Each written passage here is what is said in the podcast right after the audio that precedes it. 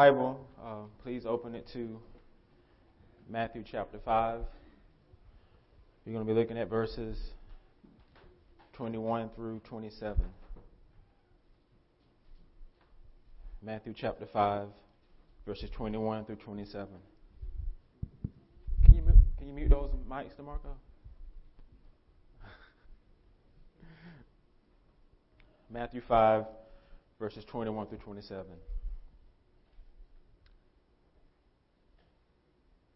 I need the front mics muted. I'm getting feedback.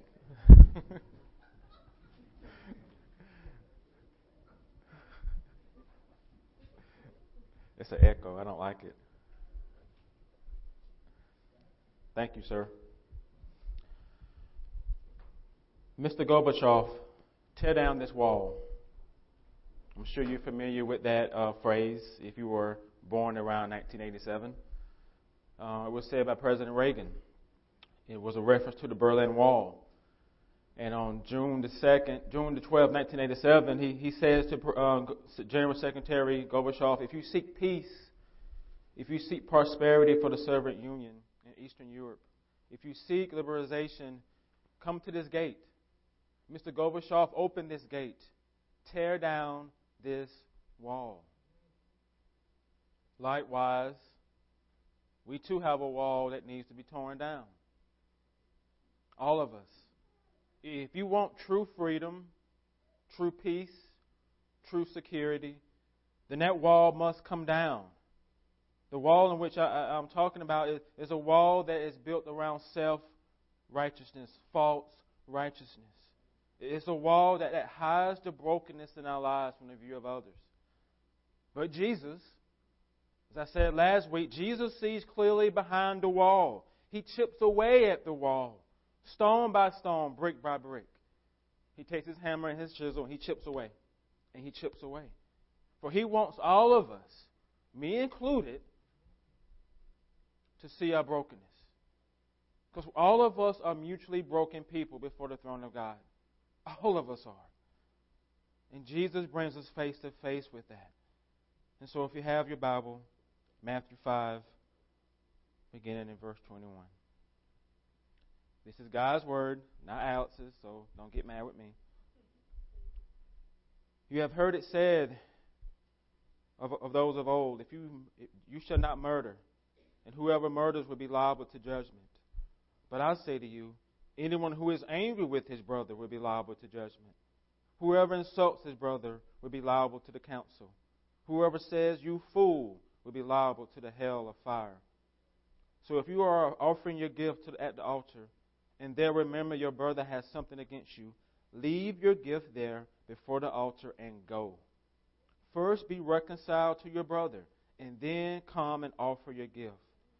Come to terms quickly with your accuser while you are going with him to court, lest your accuser hand you over to the judge, and the judge to the guard, and to put you in prison. Truly I say to you, you will not get out until you have paid the last penny. This is God's holy word. Let us pray.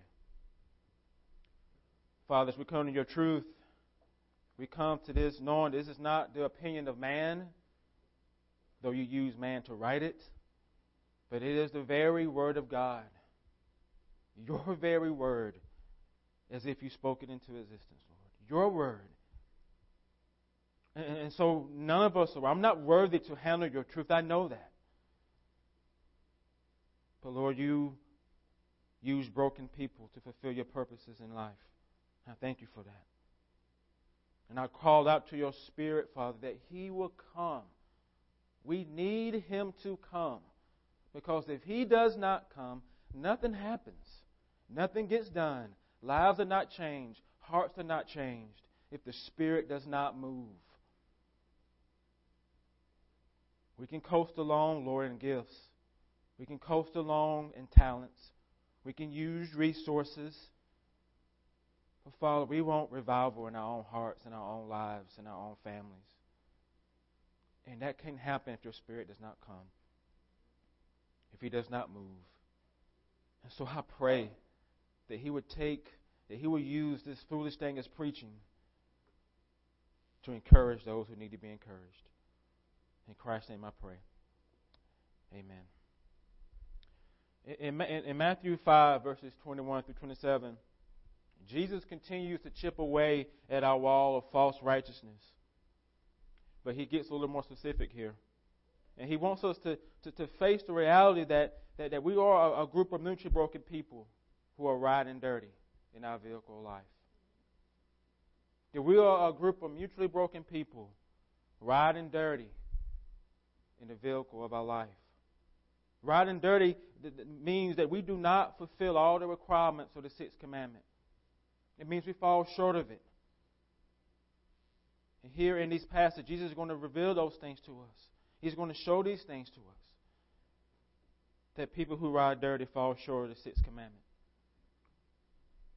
The Ten Commandments. Do you know what they are? That is God, they are, they are called God's moral law to mankind. His moral law given to us. And if you know anything about the Ten Commandments, the first five commandments deal with what? Man's relationship to God. The second five deal with what?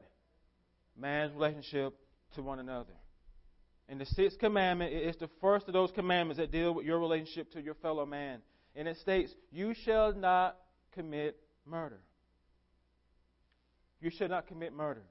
And the sixth commandment it's prohibiting premeditated murder or homicide. And in the Old Testament, those found guilty of this crime faced the death penalty as a consequence. And you see, the sixth commandment, it, it, protect, it, it protected the sanctity of life. It says that all human life has value. Even, though, even those that have not been born yet have value. And all of them, why? Because they are all created in the image of God. If you're here today, you're created in God's image, regardless of how you look or what you're going through. You're created in His image. You have value, you have dignity, you have self worth. You are image bearer of God. But according to Jesus, something has happened to the, the, the, the interpretation of this sixth commandment and how it has been applied in history, particularly when the, how the scribes and the Pharisees uh, understood it. And so he's here to correct their misunderstanding. He's not here to correct the Old Testament. He's here to correct our misunderstanding of it and how we misapply it. He says, You have heard it said of those of old, You shall not murder. Whoever commits murder is liable to judgment. Notice what Jesus doesn't say. He doesn't say God said it. Doesn't say the word says it. He said, You have heard it said by other people, by so and so. So what is he doing? What is he doing? He's getting ready to correct the misunderstanding. You see, there the historical interpretation of this verse during this time it, it reduced it to the physical act of murder.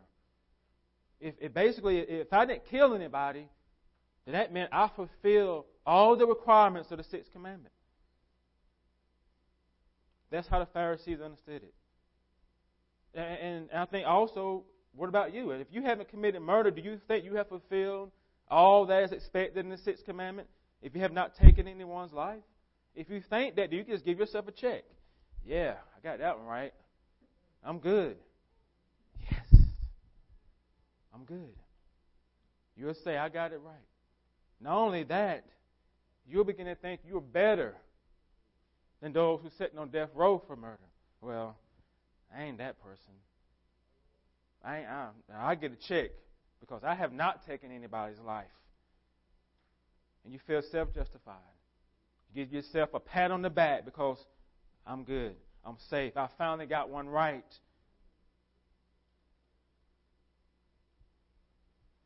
If anyone is a sinner that deserves hell, is anyone that committed murder, right? Right? We know they deserve it. And if I haven't committed murder, I, I got to be more righteous than they. But remember what Jesus says unless your righteousness exceeds that of the scribes and Pharisees, you will never enter the kingdom of heaven. The requirements of the sixth commandment is much deeper than just a physical and external obedience. The requirement also applies to what is going on inside of you, what is eternal. You see, Jesus is going to show the Pharisees and you that, that you are actually riding dirty when it comes to the requirements of the sixth commandment. If you know anything about hip hop, you know riding dirty is a, is a reference to people driving around in a car and they got illegal substances in the car or a firearm in the car that's not legal. And so that person is riding dirty. On the outside, the car looks great. But on the inside, there's crime going on. And so what Jesus is telling you, on the outside of your life, it may look good. It may look nice. It may actually look like a Bentley. But on the inside of your life, there is crime going on. You are riding dirty. And you know what Jesus has called it? You know what he calls it? Hate and contempt. Anger and contempt inside your heart toward other people. So guess what? We all riding dirty on the inside of our heart. There's crime taking place. And all of us are busted. All of us have fallen short.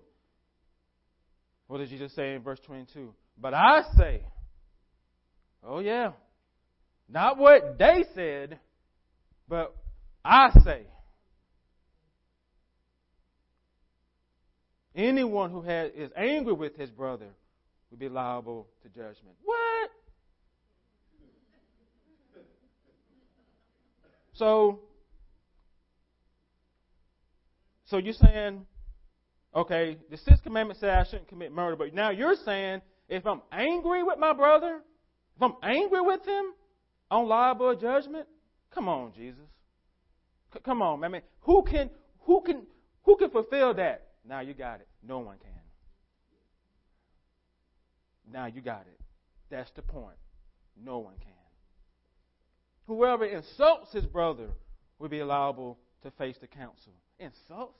Really? And whoever says you fool will be liable to the hell of fire. And so at this point, you're like, I'm guilty. I, I am riding dirty because I, I, no one can do that.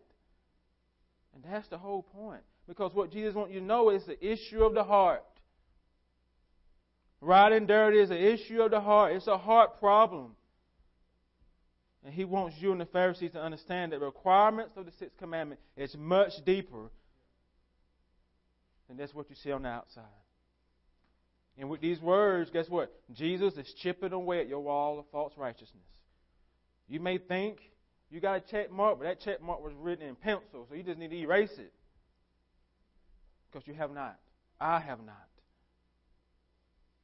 I have not. But I say to you, anyone who is angry with his brother will be liable to judgment. Whoever insults his brother will be liable to the council. Whoever says you fool will be liable to the hell of fire. He's correcting their misunderstanding, their misinterpretation of the sixth commandment. See, the person who commits murder, premeditated murder, sinned long before the murder took place. That person was in sin long before the actual murder. Inside the person's heart. Inside the person's heart. And here, anger, anger here is not righteous anger, like Jesus displayed. The anger that Jesus is referring to is the internal rage and hate you may have for another person. And what does James say about anger? For the anger of man does not produce the righteousness of God. The anger of man does not produce the righteousness of God. It doesn't. It does not. This kind of anger means you're so furious with someone that you wish harm to come upon them. You wish harm to them. This is unrighteous anger. This is pride. This is vanity. This is malice. This is revenge is you having evil thoughts towards someone. And here, you have Christians that, that promote hate. And that's breaking the sixth commandment. When you, I saw an article on Facebook that the, the KKK is actually recruiting Christians in, in Alabama to join their organization. And so, as a believer, what's going on in your heart? In your heart, who have you murdered this week? Who have you hated on this week? Who are you angry with? Referees? Huh? That's a lot of there's a lot of mad Ole Miss fans right now. Refs, little league refs. Listen, I've, I've coached soccer, and trust me, I've seen a lot of things about myself for, coaching six-year-old boys in soccer. I'm like, man, I messed up. It's just kids, but I get angry at refs at a little league game. what about in traffic? What about coworkers? What about neighbors? What about other parents in your school? What about on Tuesday when you go to vote? Who you're angry with? On Tuesday, your political hatred and biases will show itself if your, if your particular party don't come out on top. There's going to be a lot of mad Christians because so and so didn't win. Mark Twain says, anger is an acid that can do more harm to the vessel in which it is stored than anyone to which it is poured out on. Anger is an acid that can do more harm to the vessel in which it is stored than to anything on which it is poured. It poisons you. It poisons your heart. And if, it, if you're controlled by anger, living in anger, then you're riding dirty in your heart. And you need Jesus to clean you out. Next, Jesus tells us that people who have contempt in their hearts are also riding dirty. He says, he says, uh, and they also break the sixth commandment. Whoever insults his brother will be liable to the council, and whoever says you fool will be liable to the hell of fire. Here, Jesus is dealing with the verbal attacks toward other people, fellow believers, or anyone. Is using your tongue as a lethal weapon in order to verbally murder someone else. Like anger, contempt is also in our hearts. It starts there. And contempt means that, that you see someone as beneath you. You see someone else as worthless. That's what contempt means. And so in your heart, you belittle them. You have disregard for them. And, and what flows out of a heart with contempt is lethal insults. And there are two that Jesus deals with here. First, he is a Greek word that called, that's called raka, which means empty headed. It basically means you're, calling someone a numbskull. That's what the word means. You're calling the person dumb or stupid. Basically, you insult the person's intelligence. If you watch political commercials, you know what I'm talking about. That's, that's, that can be termed as that. You insult a person's intelligence, their mental capabilities. And Jesus said, if you do that, you're liable to the council. If you do that, you've broken the sixth commandment. If you do that, you do not value that person's life. That's what he's saying. An insult to a person's intelligence, it wounds their self worth, their dignity, their value. You might not have physically killed them, but you hurt them on the inside teens and, and, and middle schoolers and high school kids, they're, they're, they're, that's some of the worst places where this happens. Social media, it happens a lot there. What about you? The next term Jesus used there, he says, fool. This is contempt towards a person's character, their nature, their personality. Here, the tongue is used to attack the person's moral qualities, the person's character. And there again, do you attack people's character? Call into question their integrity. Who have you wounded this week? Who have you slandered this week? Who's guilty? Who's riding dirty? One Christian says Jesus' whole purpose is to show that, that all that is included in this, in this commandment, thou shalt not kill, does not necessarily mean destroying life physically. It means more than this, it means trying to destroy the spirit and soul you can destroy a person in any shape or form. There are more ways to break the sixth commandment. You can do it in your heart and with your tongue. And when we do that, we are liable. Verbal insults to a person's intelligence and character, it does not uphold the sanctity of life. It does not. It wounds their dignity, their value, and self worth. And so, where are you? Where am I? Again, Jesus is chipping away our wall of false righteousness to show us our own brokenness, to show us that, you know what, we're not as righteous as we appear on the outside. We're not better than the people we look down upon. We're not. We're all broken in one form or fashion.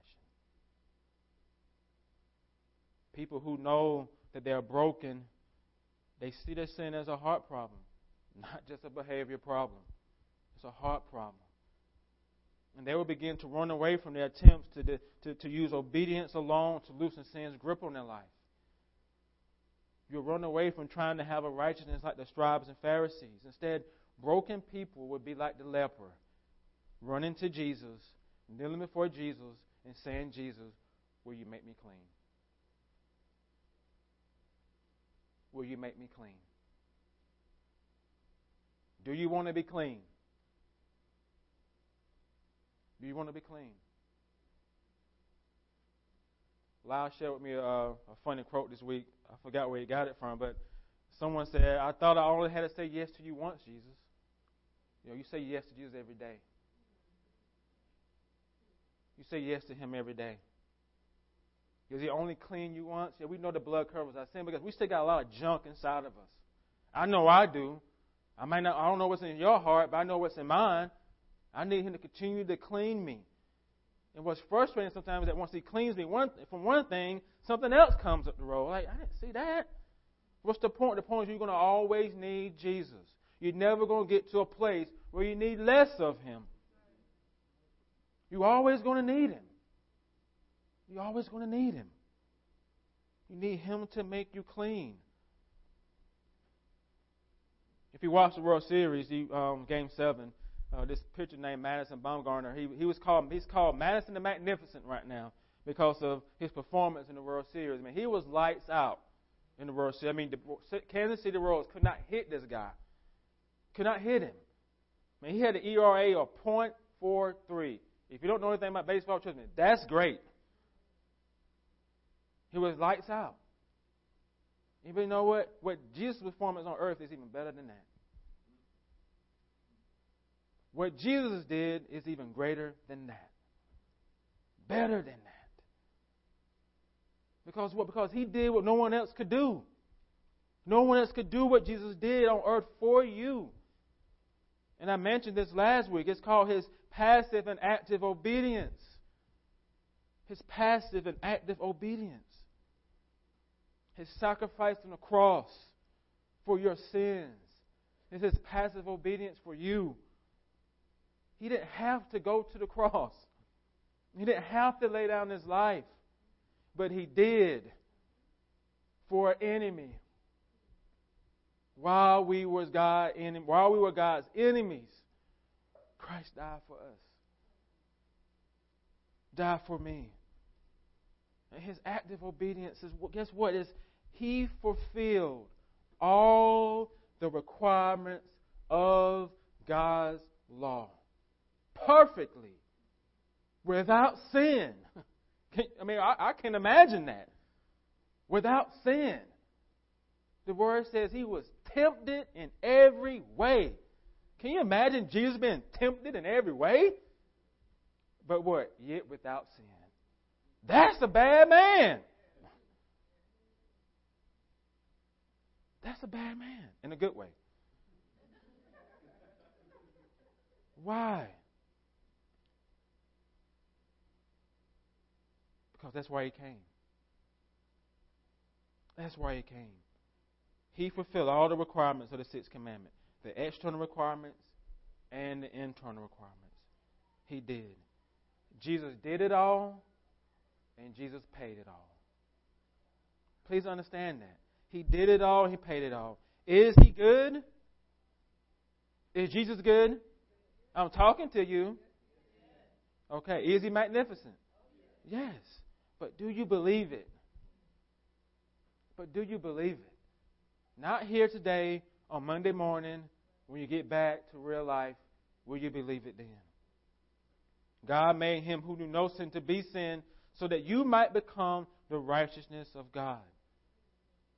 And now, those who have surrendered their life to Christ and saving faith, you no longer have to hide behind a wall of false righteousness. You no longer have to hide your brokenness. You don't have to hide those things. You can admit, yes, i have been riding dirty. Yes, I have. And repentance, people, is your ticket to get clean. You want to get your heart detailed like a car? Then you need to repent. Repentance is what you need. Repentance. Because it's you confessing to Jesus you're falling short. It's you confessing to Jesus, yes, I've fallen short of the sixth commandment. It's you acknowledging to Jesus, yes, I'm a broken person. Yes, I'm guilty of riding dirty. But please forgive me of my sin. Mutually broken people live by repentance and they live by faith. Because they know they don't have it all together. They know they need something outside themselves to persevere through this life. That's the Spirit in Jesus working in you. Faith and repentance. Faith and repentance. Faith and repentance. Faith and repentance. That's what you need. Because what flows out of them what flows out of faith and repentance is the practice of reconciliation. That's what Jesus deals with in the next verses here. Reconciliation. What he says in verse 23, he says, If you are offering your gift at the altar, and there you remember that your brother has something against you, leave your gift there before the altar and go. Be reconciled to your brother and then come quickly and offer your gift. Come to terms quickly, quickly with your accuser while you are going with him to court, lest your accuser hand you over to the judge, and the judge to the guard to put you in prison. Truly I say to you, you will never get out until you have paid the last penny. Jesus illustrates for us in these verses the point that those who are right with God through Christ, it shows itself in how you relate to other people and how you handle conflicts in your personal relationships. In other words, if I've been reconciled to God by faith in Christ, then that means I will practice reconciliation in my relationships with other people, even the people I don't like or who don't like me. I'll practice it on Tuesday at the polls this Tuesday. Reconciliation means peace. It means peace. And the reality is that all of us are guilty of sinning against one another. We all have anger. We all uh, struggle with using our tongues in, in, a way that hurts other people. We all know we all have, uh, we were all riding dirty in our hearts. So seeking reconciliation and peace in our personal relationships is necessary. And Jesus says in this verse, if you have animosity in your relationships, you must deal with that before you offer your gift to God. So that means if you're here today and you know there's something you have not dealt with with a fellow person, then guess what Jesus is saying? Your gift is not worthy. Go deal with the person you have a conflict with. Go be reconciled to that person. It could be a relative, sibling, parent, spouse, your friend, your kids, your coworker, your neighbor, to whom do you need to do business with this week? To whom do you need to do business with this week? Who are you angry with? Whose intelligence and character have you slandered with your tongue? Who? In verses 25 and 26, Jesus also says, You need to make peace with the adversary. As we know, not everybody like us, and that's what we don't like everybody either. So let's just be real. Let's, you know, we're real here. There are some people you don't like, and there's some people who don't like you. Then just be real about that. Right? Can we be real about that? Yes. And what Jesus said is, if that person has something against you, go deal with it. You ain't got to like them, but you can be at peace with them. You ain't got to be buddy buddy with them, but you can be reconciled with them. And he says you need to do that. You need to do that quickly. Don't be offended. Don't stand on your rights. Go be reconciled. The only way you're going to do that that Jesus is going to have to be working in you in a mighty way to give you humility to do that. Jesus telling us to make things right with those you have sinned against. Make things right with those who have sinned against you. Whether it's a brother, a sister, or adversary, or a mean neighbor. Try to make things right. But guess what? They may not want to be made right with you. And you know what? You did your part. At least you tried. At least you tried. At least you tried. Reconciliation flows out of a life of faith and repentance. Like I said, all of us here are uh, we're mutually broken. Everything's broken. Our relationships are. And Jesus wants us to engage in reconciliation in those broken relationships. One pastor says that we're all in danger of this one thing. He says, We are in danger of trying to atone for our moral failures by balancing evil and good. We try to atone for our moral failures by balancing evil with good. We do Christian good works to try to atone for moral failures. A husband who verbally murders his wife may try to bring her flowers or do the dishes, do the laundry. Those are good things now. But has he really dealt with what he did to her? Has he really been reconciled to her? No, he's doing is trying to get back in her good graces. The same thing applies to the wife if she slanders her husband. You do good things to try to, to balance out good and evil. And Jesus saying, stop that. That's not what I told you to do. Go and be reconciled to your spouse. And what does that look like? It means, honey, when I said that, that hurt you, that made you feel that way, will you please forgive me? That's what it means. Own it, admit it, acknowledge it, repent of it. That's pursuing reconciliation.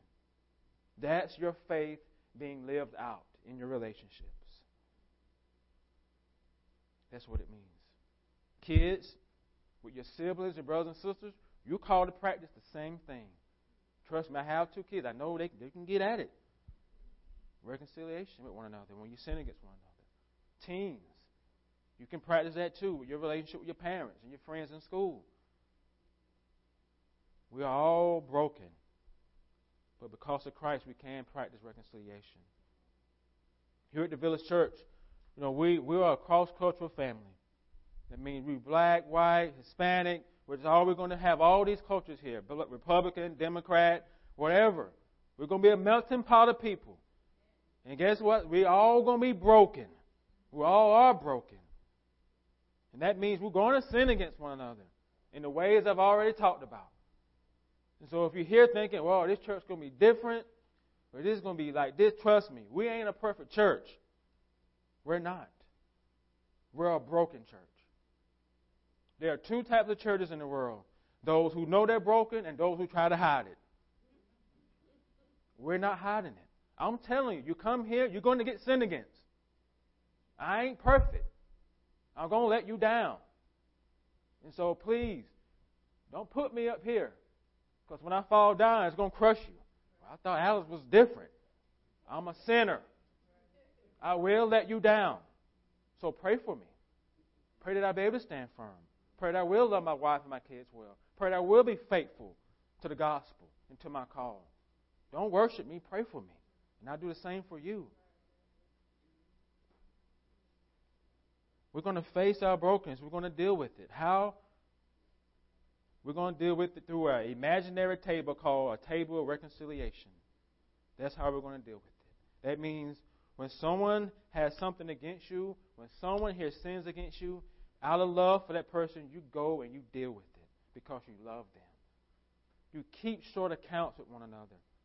Keep the lines of communication always open. You do those things because you love one another. And if you love one another, you will pursue reconciliation. You either do that or you will gossip and slander. Which one you're going to do? Pick which one you're going to do. We can never forget that you and your family have issues as well. Who all have issues? And if you forget that, that's an issue. All right, let's pray. Father God, I thank you that through the power of Christ, through the power of the gospel, Even though we fall and struggle in many ways, you are at work in us. You redeem us, but you don't ever leave us where we are. And so I pray, Lord, that, that, that we will be able to practice reconciliation, that that will flow out of our faith, Father, and that we will practice it in our relationships daily. It ain't going to be easy. It's going to be hard. We're going to fail a lot. But that's why grace and repentance is there. But I pray that your spirit, Lord, this week, who do we need to be do, who do we need to do business with this week? Show us. Who do we need to be reconciled to this week? Doesn't mean we need to be best friends with them, but we can be at peace with them, Lord. And so I pray that you'll move us in that direction this week. In Christ's name I pray. Amen. Please stand as we close our service.